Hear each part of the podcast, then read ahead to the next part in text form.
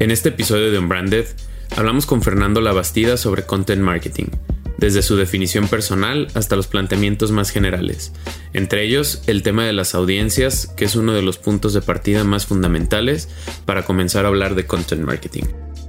Pues yo creo que en primer lugar, ¿qué es lo que tú sabes? En segundo lugar, pues eh, eh, tener en mente una audiencia específica, ¿no? Yo creo que mucha gente quiere tener ese éxito viral eh, en donde van a conseguir millones de vistas en su video o algo así, ¿no? Un, hit masivo, cuando más bien deberían de pensar en dominar pues un nicho hasta, hasta puede ser muy pequeño, ¿no? Como dijimos antes, cuáles son tus mil fans verdaderos, ¿no? Entonces, de identificar pues tal vez un nicho, ¿no? También nos compartió varios ejemplos de cómo entendemos la relación entre marcas y medios y cómo está cambiando a pasos acelerados con nuevos paradigmas. Hay una cosa que, tengo que mencionar y eso es el hecho de que las marcas se pueden ser dueños de, de, medios también, ¿no? Entonces se está viendo una tendencia en que hay empresas, que hay marcas que están adquiriendo, que están comprando medios de comunicación. Entonces hay un, hay un ejemplo de, de, Arrow Electronics. Arrow Electronics es una de las, de, las, de las distribuidoras más importantes de componentes electrónicos que los usan los ingenieros electrónicos para, no sé, para crear una computadora, para eh, poner los componentes adentro de un carro de, de, lujo o algo así. Entonces Arrow Electronics compró como más o menos como 50 um, newsletters o revistas virtuales digitales de nicho eh, de la empresa VM. Ahora ellos son dueños de los medios. Además, hablamos sobre la importancia de la consistencia como valor para generar vínculos de afecto con una audiencia. La consistencia es muy importante si quieres empezar a generar un hábito, ¿no? Y eso es, eso es la clave con tu audiencia en, una, en, un en un negocio basado en los contenidos, en una audiencia basada en suscriptores. Empezar a crear un hábito en el que si de repente bueno, vamos a decir, entregas un newsletter cada martes a las 8 de la mañana. Si de repente llega un martes a las 8 de la mañana y no mandaste el newsletter, la gente dice, oye, pues ¿qué pasó? Yo dependo de estos emails para, para, para estar feliz o para, para vivir. Para vivir, exacto.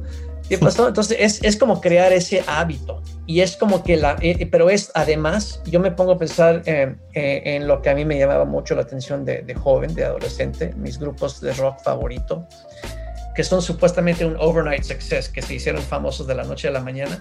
Se hicieron de, famosos de la noche a la mañana después de 10, 5 o 10 años consistentemente de estar tocando en antros donde había poca audiencia, ¿no? Por ejemplo, Van Halen, que es uno de mis grupos favoritos.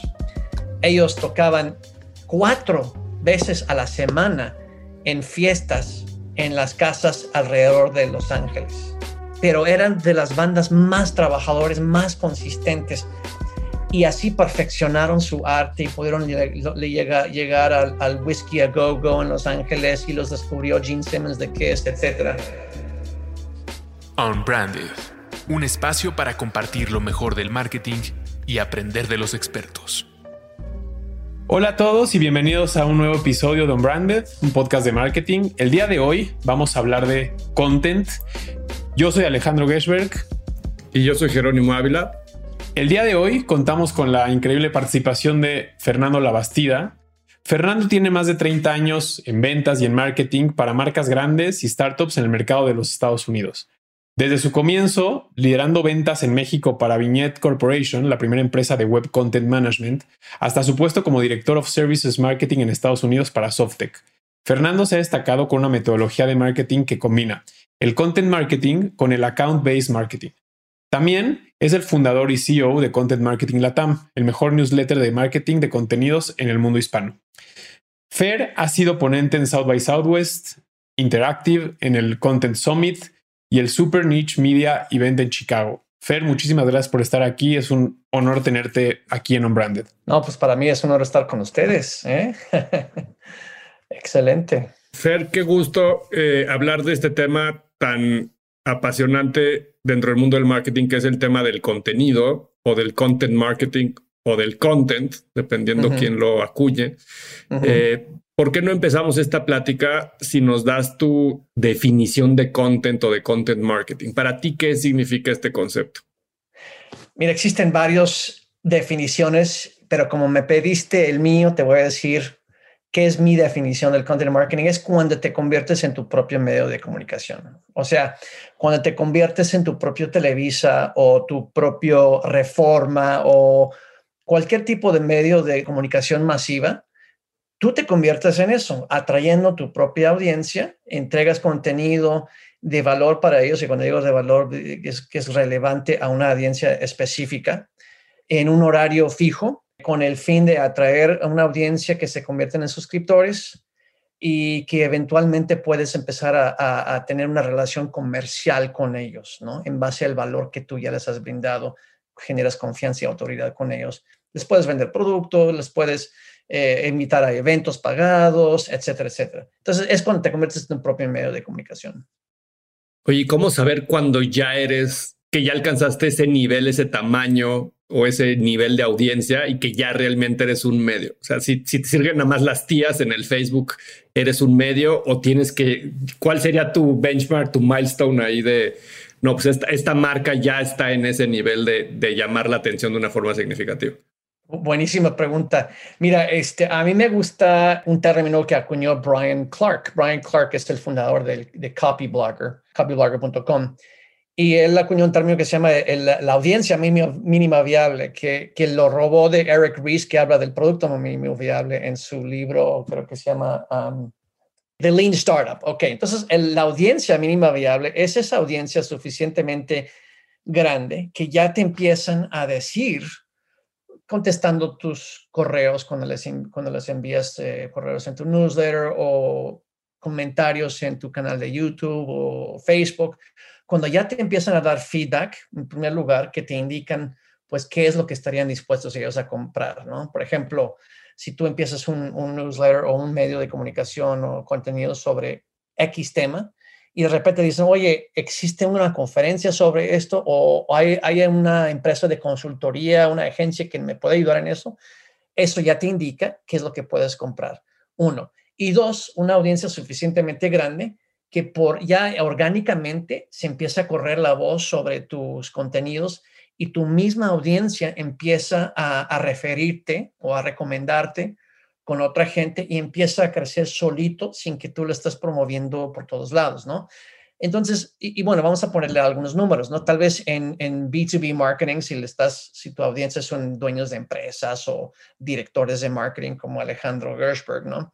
Pues yo creo que el número más o menos es por ahí de 10 mil suscriptores, ¿no? True fans. Eh, si, si tu audiencia son consumidores, si tienes una marca de consumo masivo, pues más o menos como alrededor de unos 50 mil, pero eso no es una regla eh, fija, ¿no? Puede, puede ser menos, ¿no? Puedes tener 1000 true fans, mil fanáticos, pero verdaderos, no solamente mil likes, pero mil personas que pues compran todo lo que sacas, participan en todos tus lives, hasta van a, a otra ciudad para visitarte si tienes un evento en vivo, ¿no? que los grupos de música un poco eran eso, ¿no? Ahora que lo vemos en retrospectiva, como en este tema de comunidades y de el social media que antes no existía, pero pues el club de fans era un poco eso. Era cómo se reúne un grupo de personas alrededor de un grupo, de una banda, de un artista. Y, y lo seguían, ¿no? Como dices tú, iban de ciudad en ciudad siguiendo un poco a la banda para seguir sus conciertos. Exacto, eh, lo atinaste. Sí. Ahí, Fer, retomando tu descripción del el content, ¿cómo es en un momento en el que todas las marcas, todas las industrias hemos encontrado que hacia ahí es donde está la cosa, donde juntar audiencias con, con creadores o ser creadores de contenido genera un modelo de negocio que puede ser rentable y todos vamos a estar volteando para allá. Pero ¿cuáles son los valores, los puntos, esas recomendaciones que tú nos darías pensando en que todos quieren llegar ahí, pero solo llegarán los que lo hagan de la forma correcta o de la mejor manera. ¿Cuáles serían esas recomendaciones que le darías a la gente que nos escucha pensando que están yendo a un lugar en donde ahorita es lo de moda, es lo que todos quieren y solamente los que lo hagan mejor van a sobrevivir? Sí, sí, sí, buenísima pregunta porque eso es realmente el dilema de hoy, ¿no? O sea, eh, de hecho, en 2014, Mark Schaefer, un mercadólogo de Estados Unidos, escribió un artículo que se llama Content Shock, que predijo lo que estamos viviendo hoy, que la cantidad de contenido que se está creando ha sobrepasado nuestra capacidad de poder eh, consumirlo, ¿no? digerirlo. Digerirlo, exactamente. Y entonces, pues, cómo sobrevivir, cómo destacarte en ese ambiente, ¿no? Y, especialmente que ahora está esta, esta emoción por ser un content entrepreneur, por, por querer tener un, un canal de YouTube súper exitoso o ser una estrella de TikTok, etcétera. Pues yo creo que, que en primer lugar, pues hay, hay como tres factores, ¿no? En primer lugar, pues comunicar algo que tú sabes. O sea, yo creo que cada persona tiene una, un conocimiento único que viene de su carrera, de sus experiencias, de sus hobbies, de lo que ha vivido en la vida, ¿no? Entonces tiene algo que, que enseñar, ¿no? Entonces yo creo que en primer lugar, ¿qué es lo que tú sabes? En segundo lugar, pues eh, eh, tener en mente una audiencia específica, ¿no? Yo creo que mucha gente quiere tener ese éxito viral eh, en donde van a conseguir millones de vistas en su video o algo así, ¿no? Un, un hit masivo cuando más bien deberían de pensar en dominar pues un nicho hasta, hasta puede ser muy pequeño, ¿no? Como dijimos antes, cuáles son tus mil fans verdaderos, ¿no? Entonces, de identificar pues tal vez un nicho, ¿no? Tal vez, eh, y esto es lo que yo he estado pensando, pues hay un montón de, de emprendedores de startups que no son de tecnología, son startups de alimentos, por ejemplo. Tengo una amiga que tiene una empresa de, de chocolate artesanal pero como ella hay muchos, ¿no? Café artesanal, bebidas, este, ¿cómo se dice? Cervezas artesanales, sí, craft beer, craft beer etcétera. O sea, un montón. Entonces, eso puede ser un nicho muy específico, ¿no? Y, tal vez si queremos eh, hacerlo un poco más profundo, un poco más estrecho, pues tal vez eh, mujeres, emprendedores mujeres. Entonces, escoger cuál es tu nicho y después finalmente pensar, ok, ¿cómo me voy a diferenciar entre el mar de contenido? ¿no? Tal vez ya hay gente que, que están creando contenido para estos emprendedores que tienen empresas que crean o producen alimentos orgánicos o uh, artesanales y tal, tal, vez todos lo están haciendo con, un, con Reels en Instagram. Ah, entonces yo voy a ser el único que lo hace en Twitch, por ejemplo. ¿no? Entonces te puedes diferenciar por el canal que usas o lo puedes diferenciar por el punto de vista, ¿no? Entonces, yo le voy a enseñar a estos emprendedores que tienen empresas de alimentos eh, artesanales, yo les voy a enseñar a ellos cómo usar Google Ads. Me voy a enfocar solamente en Google Ads. O tercero, te puedes eh, diferenciar tal vez por el estilo que tienes, ¿no? Entonces hay un, hay un ejemplo muy chistoso que, que uso en algunas de mis presentaciones. Hay mucha gente que están enseñando cómo tener una mejor dieta, cómo hacer ejercicios para perder de peso, estar en forma, ¿no? Hay un tipo de Canadá que se llama Justin, Justin Cole, y este Justin Cole es un mal hablado, dice groserías cada tres o cuatro palabras y le, le, insulta a su audiencia y tiene millones de followers. En cambio, hay una chica, hay una chica que es muy suave, muy de yoga y de meditación y también tiene mil, millones de followers. Entonces, te puedes diferenciar en tu estilo y eso mucho también depende de quién es tu audiencia, ¿no? Que yo ahí tengo una duda que tengo la impresión de que, como dices, estamos en un mundo muy competido, ¿no? Donde cada vez hay más creadores, cada vez hay medios, cada vez hay más apps, estímulos, y, hemos hablado mucho en non-branded de, de, la economía de la atención, ¿no? No nada más dentro de los creadores de contenido como entre youtubers, sino entre las compañías de streaming o de media, el cine, la música, en fin. Y entiendo que la nivel de especialización o de enfocarte un nicho en específico, pues es una manera de volverte tan experto que pues eres único de alguna manera.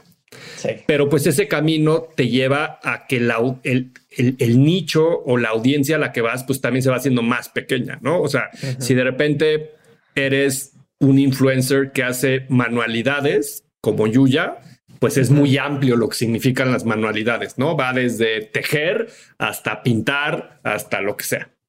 Pero si de repente es, yo soy experto en manualidades con flores de México, ¿no? Pues ya es el segmento del segmento del segmento.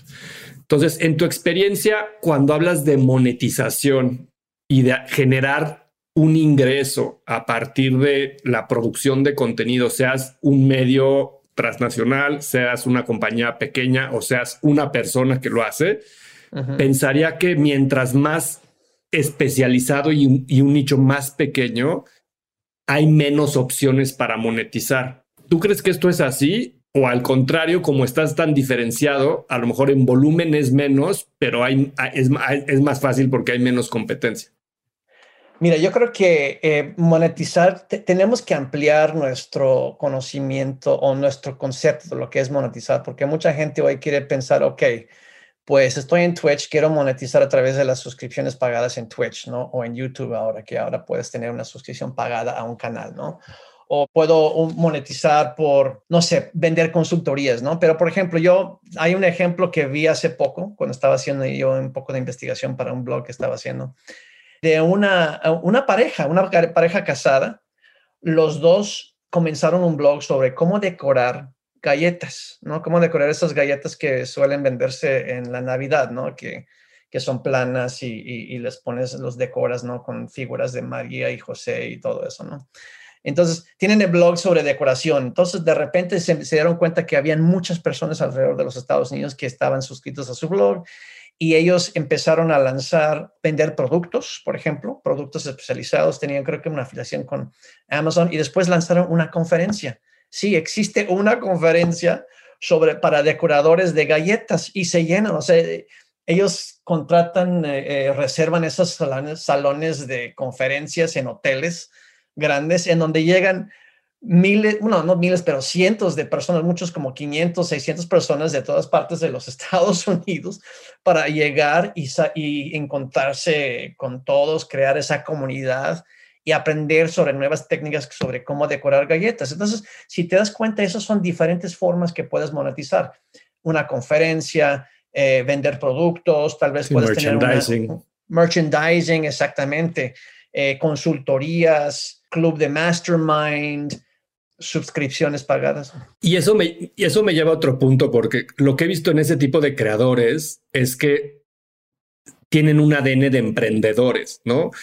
Y, no nada más es saber hacer contenido chistoso o tener el dato que nadie tiene y darlo y ser más como un comunicador, sino que para vivir de esto hace falta tener una vena más como de emprendedor en el sentido de uno, dejar todo en la cancha para monetizar. O sea, el que piensa que hacer dinero y vivir de esto es fácil y es como piñas coladas en la playa, error, ¿no? Sino que, Alex, este, y entonces, este, lo que, lo que se necesita es, pues, realmente generar un negocio alrededor de esto, ¿no? Se dice fácil eso de ir a dar conferencias, pero pues hay que prepararlas, hay que convencer a la gente que tienes algo de valor que decirlo, tienes que contratar el hotel, el venue, el catering, las invitaciones, el newsletter, vender los boletos, cobrar el e-commerce, etcétera, etcétera, etcétera, para que al final te quedes con el 20% a lo mejor de, de, todo lo que vendiste y ese es el profit. Y es un negocio duro, ¿no? Es un negocio que aunque sea muy especializado y no haya muchas personas en los Estados Unidos o en el país donde nos nos escuchen, este, que decoren galletas en Navidad, eh, pues seguramente, pues tampoco lo puedes hacer cada mes, ¿no? Este, y entonces, pues una vez o dos veces al año puede ser un ingreso interesante, es lo que he visto con muchos creadores, digamos, ni siquiera pequeños, te diría, los, los creadores exitosos hoy en la industria del podcast o en la industria de los youtubers, por ejemplo, cuando hacen un, un stand-up, pues de repente llenan lugares de 500 personas y alguno que otro llenará un lugar de 5 mil, 10 mil, como dices, pero lo llena una vez al año. O sea, tampoco es que todos los miércoles estén recibiendo un venue de 5 mil personas. Entonces, como que hace falta en el tiempo tener unas distintas fuentes de revenue que parecieran chiquitas, pero a lo mejor cuando las sumas, pues ya se vuelve un sueldo. Totalmente. De hecho, eh, qué bueno que, que hablas de ese punto porque bueno, eh, hace poco tuve a, Joe Polizzi de invitado en mi, en mi podcast. Eh, Joe Polizzi es el fundador del Content Marketing Institute. Eh, él acuñó el término Content Marketing por ahí del 2001. y es chistoso porque lo, inventó, lo acuñó como truco de ventas, porque él estaba tratando de vender un servicio de content marketing, pero en aquel entonces se llamaba custom publishing. Pero bueno, eso es otra historia. Pero bueno, lo que dijo Joe Polizzi en, en mi entrevista es que si comparas a los bueno, a los millonarios, a los multimillonarios, con la gente de clase media, la gente obrera, etcétera, es que es la diferencia entre la, diversidad de ingresos, ¿no? Entonces, los millonarios tienen varios fuentes de ingresos. Tienen sus ingresos que vienen de, las utilidades que vienen de las acciones que compraron en la bolsa de valores, tienen utilidades de las propiedades que han comprado, ¿no? Si compraron un, un edificio departamental, tal vez son dueños de varios negocios, etcétera. Una persona de clase media tal vez tienen dos fuentes de ingresos o tres, y después una persona que, eh, bueno, entonces tal vez no es una, una descripción tan precisa que digamos, pero como tú dijiste, tenemos que desarrollar varias fuentes de ingresos, ¿no? Entonces, por ejemplo, la, historia de, de, Disney. Disney comenzó pues con las películas, pero se diversificaron con los parques de diversiones, Disney World, Disneyland, etcétera. Después sus canales de televisión, ahora Disney Plus, la venta de, de todos los juguetes, por ejemplo, pues con Star Wars, que ellos adquirieron los derechos de Star Wars, pues ganan más dinero con la venta de los juguetes y de los, de los lightsabers, ¿no? De, los, de las espadas de luz que de las taquillas de las películas, ¿no? Entonces, estas empresas pudieron diversificar y un creador de contenidos también, pues yo creo que tiene mucha posibilidad de diversificar sus ingresos hasta seis o siete diferentes fuentes de ingresos, eventos, tal vez vendiendo suscripciones pagadas, como lo hace René Lankenau de, de White Paper en Monterrey, tal vez, eh, como, como dijimos, la venta de productos, consultorías, eh, cursos. Yo creo que eso es una, una muy buena posibilidad también, la venta de cursos muy específicos. Hay muchas, muchas ideas que se le puede ocurrir a alguien, pero todo depende de lo que te dice la audiencia, ¿no? Y la audiencia es la que te va a indicar más o menos por dónde debes ir. Y a mí me gusta también una historia que me contó Alberto Sánchez, que era el, es el ex editor en jefe de Informa BTL. Informa BTL es la revista hermana de Merca 2.0.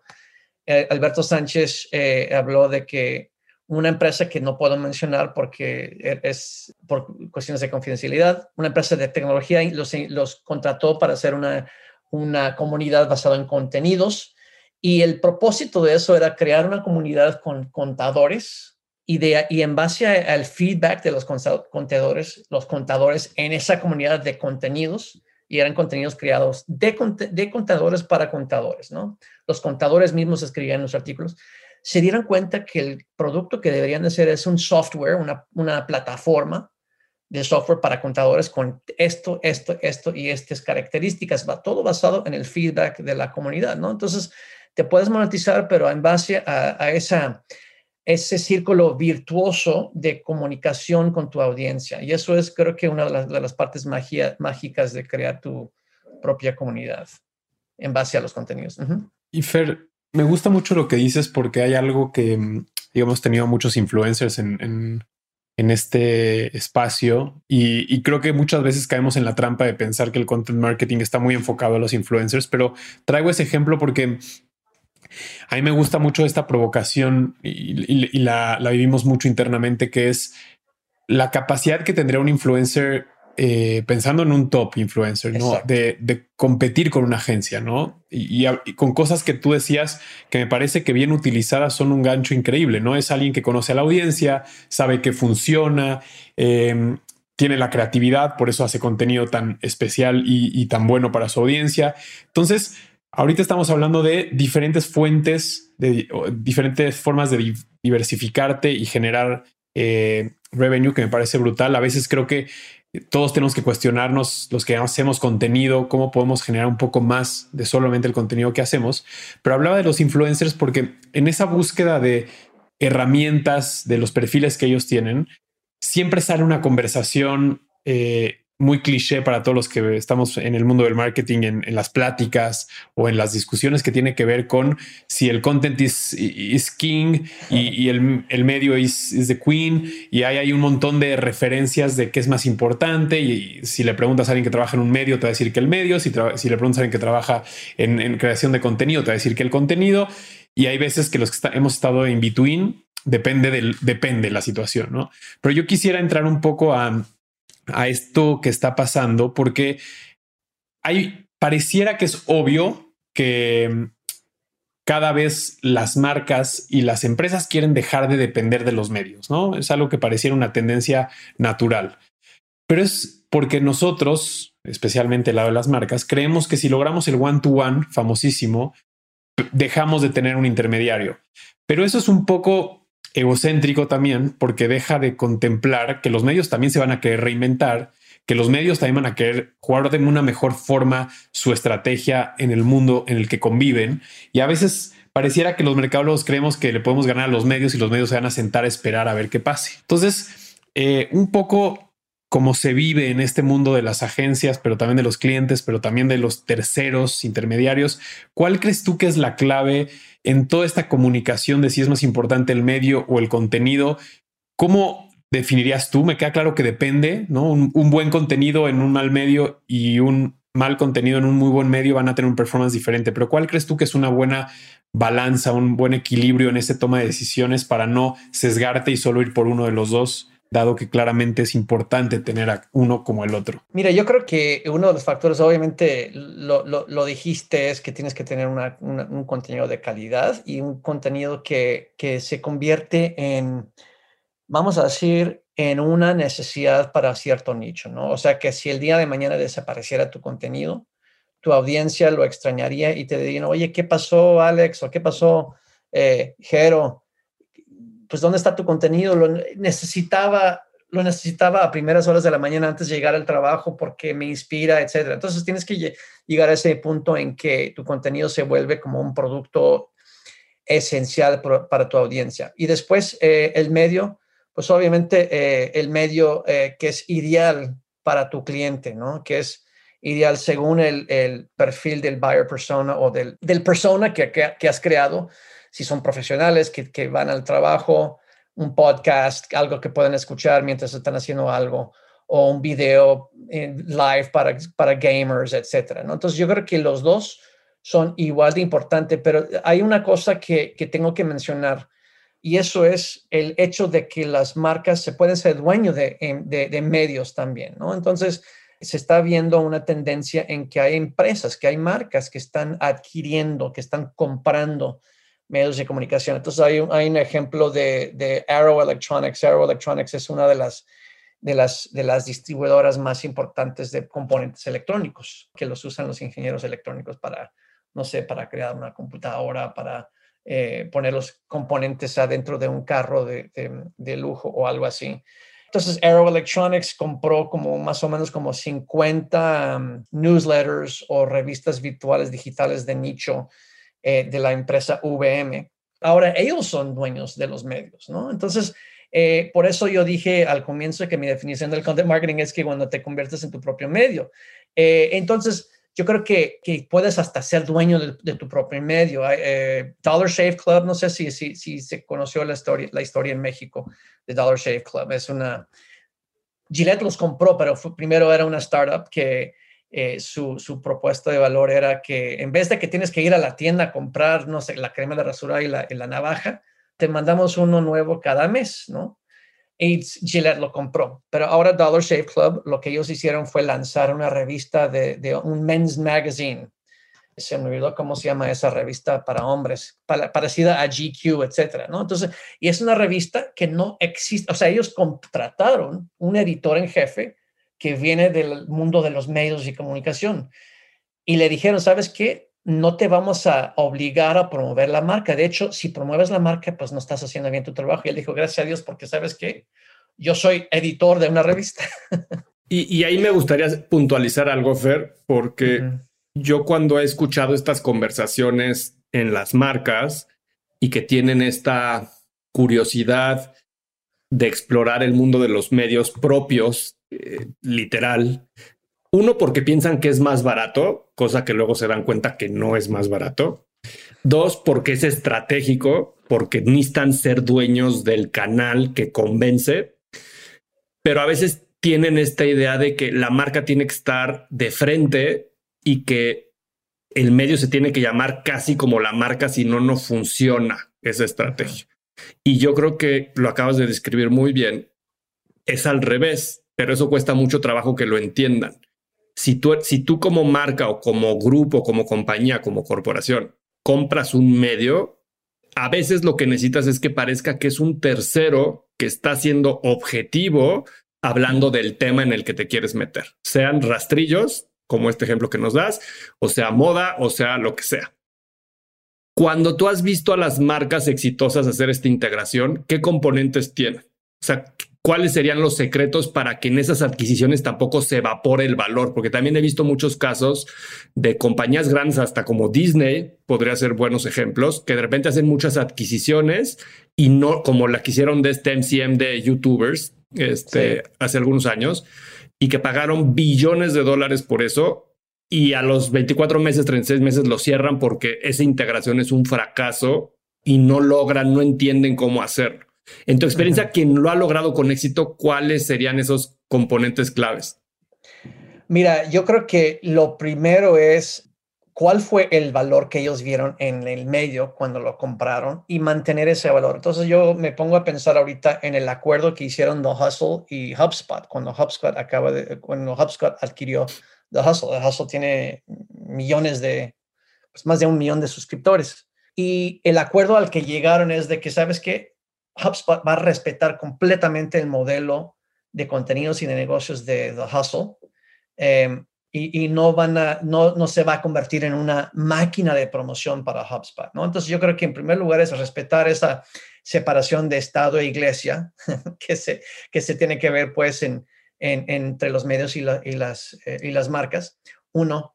Dos, las marcas lo que sí pueden hacer, en vez de que sea una máquina de promoción para, para su, su, producto, lo que las marcas pueden hacer es empezar a usar los datos que se, que se recopilan de todo el comportamiento. O sea, tenemos las tecnologías que podemos saber exactamente qué es lo que hace alguien cuando llega a nuestra página web, ¿no? Desde a dónde le pican, qué tanto tiempo pasan leyendo el artículo o viendo un video, etcétera, etcétera. Entonces, esos datos sin invadir la privacidad de la gente, pero esos datos te pueden ayudar a que tu propio marketing, sea pauta en Facebook o en Google o en televisión, sea más precisa, sea de mayor valor, porque ya sabes el comportamiento de tu audiencia en los medios, ¿no? Y entonces yo creo que no mezclar tu necesidad de promover tu producto con el valor que le entregas a la audiencia, ¿no? Ese, ese valor que lo ves, pero también, eh, pues, utilizar la tecnología de la misma forma que lo utiliza en cierta forma Facebook, TikTok, Twitter. Cuando ellos saben un montón de información sobre sus usuarios, pues ya las empresas ya pueden tener esa información para entregar una, una experiencia más valiosa, para entender cómo pueden mejorar sus productos, su servicio al cliente, etcétera, todo en base al feedback que ellos pueden obtener viendo o rastreando eh, el comportamiento de, sus eh, no sé, de sus suscriptores, su audiencia en sus medios. Oye, y, hablaste mucho del newsletter y para mí el newsletter es de esos canales que han estado subutilizados probablemente en la última década a consecuencia del boom de las redes sociales, como Facebook, Twitter. Y creo que tiene unos años que he visto un comeback del newsletter de forma interesante. Uno pensaría que el email está muerto, ¿no? Este, entre WhatsApp, entre tantas redes sociales, Telegram, tantas cosas que hoy hay Messenger eh, y que hoy hasta la comunicación, hasta profesional viaja por esos canales, uno pensaría que ya nadie checa su email. Y creo que nos hemos sorprendido con la pandemia, sobre todo, como ahora en el mundo del marketing les tantos y tantos artículos de cómo el, newsletter es como el, el santo grial del marketing directo. Y de este contacto uno a uno no con tu audiencia, sino como con posibles clientes o consumidores de eso que tú estás vendiendo. Y el newsletter probablemente es el canal con el que los puedes activar o convencer de que compren de la mejor manera. Y, y, además es un, es un medio propio, que es mucho de lo que hemos estado platicando ahorita, ¿no? E, estas ganas que tienen las marcas de ser su medio no es por ser publishers y editores, es por tener un canal de comunicación directo con el consumidor que hoy no tienen y les intermedia Facebook, Google, etcétera. Pero el, el, email es eso y no lo están aprovechando.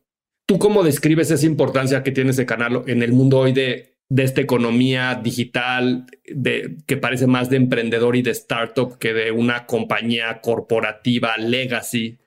¿Qué rol juega el newsletter? Mira, este, ah, voy a regresar otra vez a algo que dijo Mark Schaefer. Mark Schaefer en, cierta forma es el que quiere contradecir, contradecir a todos, ¿no? él quiere contradecir el content marketing, hablado sobre content shock, él quiere contradecir eh, eh, las redes sociales, etcétera, pero es, es, muy sabio a la vez, ¿no? Entonces, él dijo que la diferencia entre tener un suscriptor en un newsletter y tener eh, followers, seguidores en redes sociales, es que tus seguidores en redes sociales por lo general son conexiones débiles. Hay gente que pueden crear un engagement increíble con sus followers en TikTok, etcétera, pero los algoritmos especialmente por ejemplo Facebook, hablando de Facebook, si, tienes, si creas contenido desde tu página de negocios, el engagement baja y baja y además si tú publicas algo en tu página de Facebook, pues puede ser de que un 2 o 3% de los, de los que le dieron like a tu página vayan a ver lo que, lo que estás publicando. Ellos están distraídos con todo lo demás que están viendo en Facebook o todo lo demás que están viendo en TikTok. ¿no? Ahí está la competencia. Entonces, son conexiones débiles cuando logras sacarlos de ahí y que se suscriban a, su, a tu newsletter, tu inbox es un lugar muy íntimo. Es un lugar que, por ejemplo, cuando alguien te da su correo electrónico para suscribirse, pues lo piensan dos veces, ¿no? Piensan, híjole, pues me van a mandar spam, me van a, me van a querer vender tan pronto les doy mi email, o sea, una, una mala experiencia que, que, tenemos, yo creo que todos ustedes lo han tenido, te suscribes y luego, o sea, bajas el, el ebook gratis, te suscribes y luego, luego te está llamando un güey que, que te quiere vender el, el, software de la empresa, ¿no? Entonces, la gente lo piensa mucho, ¿no? Pero cuando finalmente ellos acceden a darte el email, pues eso es como que ya estás entrando en, en, el, en el siguiente nivel, en confianza, exactamente, ¿no?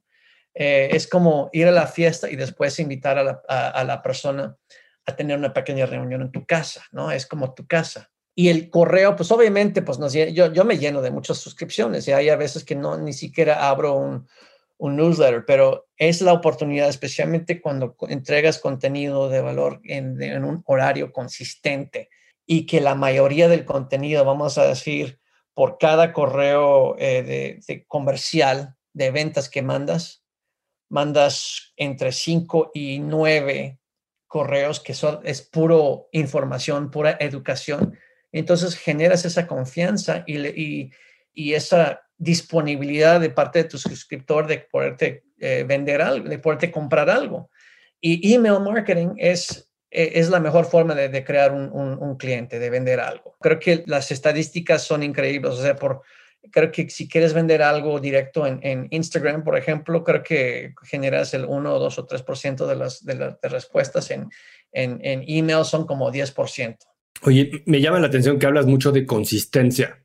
¿Por qué? Mira, porque la consistencia es muy importante si quieres empezar a generar un hábito, ¿no? Y eso es, eso es la clave con tu audiencia en, una, en, un, en un negocio basado en los contenidos, en una audiencia basada en suscriptores. Empezar a crear un hábito en el que si de repente, bueno, vamos a decir, entregas un newsletter cada martes a las 8 de la mañana si de repente llega un martes a las 8 de la mañana y no mandaste el newsletter, la gente dice, oye, pues, ¿qué pasó? Yo dependo de estos emails para, para, para estar feliz o para, para vivir. Para vivir, exacto. ¿Qué pasó? Entonces, es, es como crear ese hábito. Y es como que la, eh, pero es además, yo me pongo a pensar eh, eh, en lo que a mí me llamaba mucho la atención de, de joven, de adolescente, mis grupos de rock favorito que son supuestamente un overnight success, que se hicieron famosos de la noche a la mañana.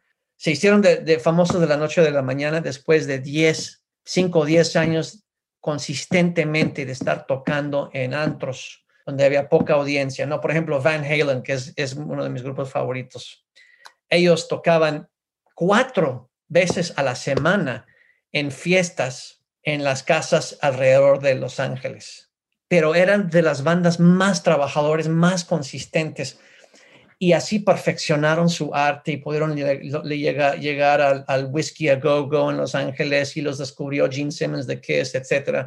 Entonces, esa consistencia crea ese hábito, perfecciona tu arte, te haces mejor, mejor. Y, finalmente, pues, eh, eh, después de, de años de hacerlo, por ejemplo, Joe Pulizzi en su podcast dijo de que después de dos años y medio, tres años de estar consistentemente escribiendo en su blog, finalmente detectó las necesidades de su cliente y de sus clientes, de sus suscriptores. Cuatro años después lanzaron Content Marketing World eh, que fue, que es el evento del año mundialmente reconocido de content marketing en el mundo. Eh, lanzaron Content, Chief Content Officer Magazine, lanzaron un montón de otras iniciativas después de estar blogueando consistentemente durante 3, 4 años. Es súper interesante, Fer, porque eh, muchas veces en el mundo de las agencias y en el mundo de los clientes es más fácil imaginarte cómo se ve el éxito y, y, estar relacionado con un medio que tú compras o con un partner que ya llegas a él cuando tiene ese camino recorrido. Pero creo que aquí estamos hablando tanto cuando hablamos de Unbranded, de cuando nosotros empezamos a idear esta, este espacio, eh, casi ya tiene un año de esto, donde decíamos, bueno, queremos intentarlo y queremos ver qué sale de aquí. Y todavía es un experimento vivo porque creo que cuando hablabas de consistencia, de estar presente y intentándolo, intentándolo hasta lograr algo grande, pues seguimos en ese journey. pero, pero un poco también como yo te conocí, que fue cuando tuve la oportunidad de estar como invitado en tu podcast, también te convertiste tú en un creador de contenido. Y creo que una de las cosas que más valor le puede dar a alguien de esta industria para entender lo que está pasando y cómo se están moviendo las cosas es entender, tal vez no todos tienen que hacer un podcast o todos tienen que hacerse influencers o creadores de contenido, pero creo que el hábito de intentar tener esa consistencia y esa paciencia sí te ayuda también a valorar un montón de cosas, porque tú ahorita hablabas de la importancia de, estar picando piedra y que a veces em, Exacto. pareciera que, que, que, alguien descubrió un talento, ¿no? A mí me encanta, yo conocí una historia muy parecida a la que tú contaste, pero que incluso le pasó a los Beatles, ¿no? Antes de ser los Beatles, pues era una banda que se encargaba de tener la mayor cantidad de tocadas en la menor cantidad de tiempo, aunque eso a veces fuera, eh, a veces pareciera una locura. Eso fue en, en, en Hamburgo, Alemania, ¿verdad? Cuando estaban, cuando sí, sí, sí, sí, qué buena historia. ¿eh? Sí, entonces yo cuando te escucho y, sabiendo que tú eres un creador de contenido, nosotros somos, pretendemos ser creadores de contenido con este proyecto, pues sí te das cuenta que si no tienes un realmente un, una consistencia, la paciencia también. No sabes lo difícil que era para nosotros al principio decir, bueno, vendrá la gente que nos escucha o no nos escucharán. Y aunque sigue siendo todavía un número que queremos incrementar, pues sorprende que, que muchas veces lo que valoran también es saber que cuando están esperando el contenido llega, llega en el tiempo, llega en forma. Y creo que al final, pues todos tenemos que pensar cómo disfrutamos cuando esperamos una serie que nos dijo Netflix que va a sacar o nos dijo Amazon Prime y, llega, ¿no? Y cómo sería nuestra experiencia si te dicen que crees no llegué porque me canceló el, invitado. Han decepcionado, exacto. exacto. Pero sí, no, dime, dime, Fer. En la conferencia que vamos a tener el 16 de junio, Joe Pulizzi va a ser el, el orador principal y uno de los puntos que él va a tocar en su ponencia es why a lack of consistency might be killing your audience aspirations. ¿Por qué una falta de consistencia podría ser la muerte para las aspiraciones de tu audiencia? Entonces yo creo que es súper importante, hasta, hasta el padrino del content marketing lo enfatiza mucho. No, totalmente. ¿Qué evento es ese, Fer? Para quien nos escucha, ¿en dónde pueden saber más de esa conferencia? Mira, eh, pueden ir a contentmarketinglatam.com raya diagonal content con dos, el número dos, todo junto, otra vez contentmarketinglatam.com, raya diagonal content con dos, y pues ahí eh, espero que tú vas a ser ponente, Alex. Así será. Este, y, y Joe Pulizzi, eh, Juan Carlos Samper de We Are Content, Luis Maran de luismaran.com, eh, Mauricio Cabrera de Story Baker y, otros más. Que ya ha estado con nosotros aquí en On-Branded y, Mau tiene, tiene ideas muy similares a las que platicamos hoy en términos de las personas como medios. Sí, exacto, exacto. Pero es chistoso porque él lo ve desde el punto de vista de un, de un periodista, o sea, de, él viene del mundo de los medios. Como del freelance. Yo vengo del mundo, eh, sí, exacto. Yo vengo del mundo de, los, de, las marcas, ¿no? Entonces, Como más del corporate. Y, ahí, Fer, un poco para, para cerrar, primero que nada, invitar a todos a que vayan a, ver ese contenido. Eh, creo que va a ser muy relevante. Van a haber muchas cosas que son interesantes para el futuro de, del contenido, del marketing, por ende. Pero para cerrar, yo quisiera ver si nos puedes dejar aquí un poco de tu legado de, de tantos años en el tema del contenido, tu experiencia también como creador de contenido, pero para los que nos escuchan, ¿cuáles serían esos tres tips? Creo que especialmente el tema de newsletter es algo que todos coincidimos que es más disruptivo, que, que, a veces pensamos que estaba muerto y nos hemos dado cuenta de la importancia que tiene. ¿Cuáles serían las tres recomendaciones de, de, Fernando Labastida en cuanto al newsletter? Y aprovechando esa pregunta, también que nos digas, según tú, ¿qué día es el mejor para enviar ese newsletter? Mira, este, en primer lugar, yo creo que una de las cosas que detienen a la, a la gente es que dicen, híjole, yo no soy escritor, yo no soy creador de contenido. ¿Cómo, cómo puedo crear un, newsletter si, si ni siquiera estudié periodismo o pues nunca he escrito nada más que nada más largo de que 200 palabras o algo así? Entonces yo creo que una de las, de las formas más fáciles y además de, de, de mucho valor que puedas hacer es crear, que empezar con un newsletter curado, ¿no? Y, y eso es en donde, porque como platicamos antes, hay tanto contenido, hay tantos creadores de contenido, estamos inundados de contenido, pues ¿para qué vas a crear más contenido, no? Obviamente, eventualmente sí quieres crear contenido, especialmente si ya encontraste tu voz, pero ¿por qué no comienzas siendo un curador de contenidos cuando estamos viviendo en un mundo de robots, de inteligencia artificial, ¿por qué no pones tu elemento humano en donde tú observas lo que está a tu alrededor y encuentras el mejor contenido, porque tú eres el experto en el tema, ¿no? El mejor contenido para tu audiencia, eso es uno. Número dos, eh, tener en mente una, una audiencia muy específica. Y esto es algo que dice Brian Clark y estoy muy de acuerdo, que no necesariamente tienes que saber conocer a fondo una audiencia. sería bueno que lo conocieras y además si tu audiencia eres tú, si tú formas parte de tu audiencia y puedes y, y, y, vas a tu audiencia es gente muy parecida a ti, perfecto. Pero si no, lo que puedes hacer es diseñar tu audiencia ideal. Decir, estas son las características de la gente que yo quiero atraer. Entonces, diseñar eso y empezar a ver comenzar desde, desde, desde pequeño entregando contenido tal vez cada semana o cada mes o dos veces a la semana, contenido curado eh, con un elemento editorial de tu propia personalidad. Y tres, pues tener esa consistencia, ¿no? Yo creo que la consistencia es, es muy importante. Pero quiero añadir el cuarto, pues tener un diferenciador, una voz diferente, un tema eh, muy específico, tal vez un, un nicho de mercado muy específico, etcétera, para no tener que crear ah, pues ya existen 100 personas que entregan el mismo contenido, pues voy a ser el 101 y pues ¿por qué te van a leer a ti? Si ya existen 100 y esos 100 ya, pues de esos nada más leo uno o dos y ahora vienes tú, pues ¿por qué, ¿por qué me importa tu contenido? Entonces busca ese diferenciador.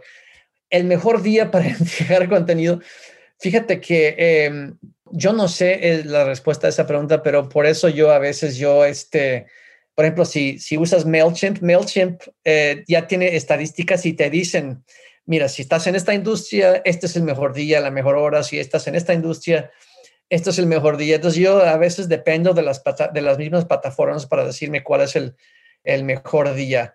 Y hay personas que, que, que, escogen días al azar. Por ejemplo, Chris Brogan entrega su newsletter cada domingo. Pues, ¿quién lee el domingo? Nadie. Entonces, como nadie está mandando con un newsletter el domingo, él lo manda el domingo y es el único que llega el domingo, entonces la gente lee su newsletter, ¿no? O si lo vas a mandar eh, a las 9 de la mañana del martes, o eso depende tal vez de tu experiencia, de qué es lo que es tu mejor respuesta, pero tienes que ser consistente y tienes que ver, pues, si, si, me, si me enfoco en eso. Hay, hay otro newsletter eh, que, yo, al que yo me suscribo que se llama 6 a.m. Y 6 a.m. es porque cada día entregan su, su, newsletter a las 6 de la mañana. Cada mañana son noticias de las ciudades de Charlotte, North Carolina. Lo, me suscribo a ellos no porque vivo en Charlotte, sino que porque tengo curiosidad de ver cómo gestionan su newsletter. Y hay otro que, que se llama 3 p.m., porque entregan su contenido a las 3 de la tarde cada día. Pero son consistentes. Qué interesante que, en su priorización y en su nombre va la consistencia de cuando lo entregan más que el tema, ¿no? Y eso me parece brutal, me parece una clase para todos los que queremos hacer newsletter. bueno, bueno, Fer. Exacto. Qué gusto haberte tenido el día de hoy con nosotros en Unbranded. Un placer. la vez que podríamos estar aquí horas platicando del tema de content. Es, es una de esas especialidades del Internet que todos los días se inventan capítulos nuevos que platicar y que, y que aprender. Y además, pues desde lo que has vivido en Estados Unidos, con tantas compañías de tecnología, con marcas, con clientes de distintos tamaños, siempre pues hay mucho que aprenderle. Gracias por haber compartido con nosotros hoy. Y a todos los que nos escuchan, si les gusta el episodio, por favor vayan a Apple, dejen su reseña, síganos en Spotify o en donde quiera que escuchen sus podcasts o en nuestras redes sociales como arroba unbranded. Nos vemos en el Muchísimas siguiente gracias. episodio. Gracias, Fer. Gracias, Fer. Muchas, muchas gracias. Un honor, un placer. Unbranded, un espacio para compartir lo mejor del marketing y aprender de los expertos.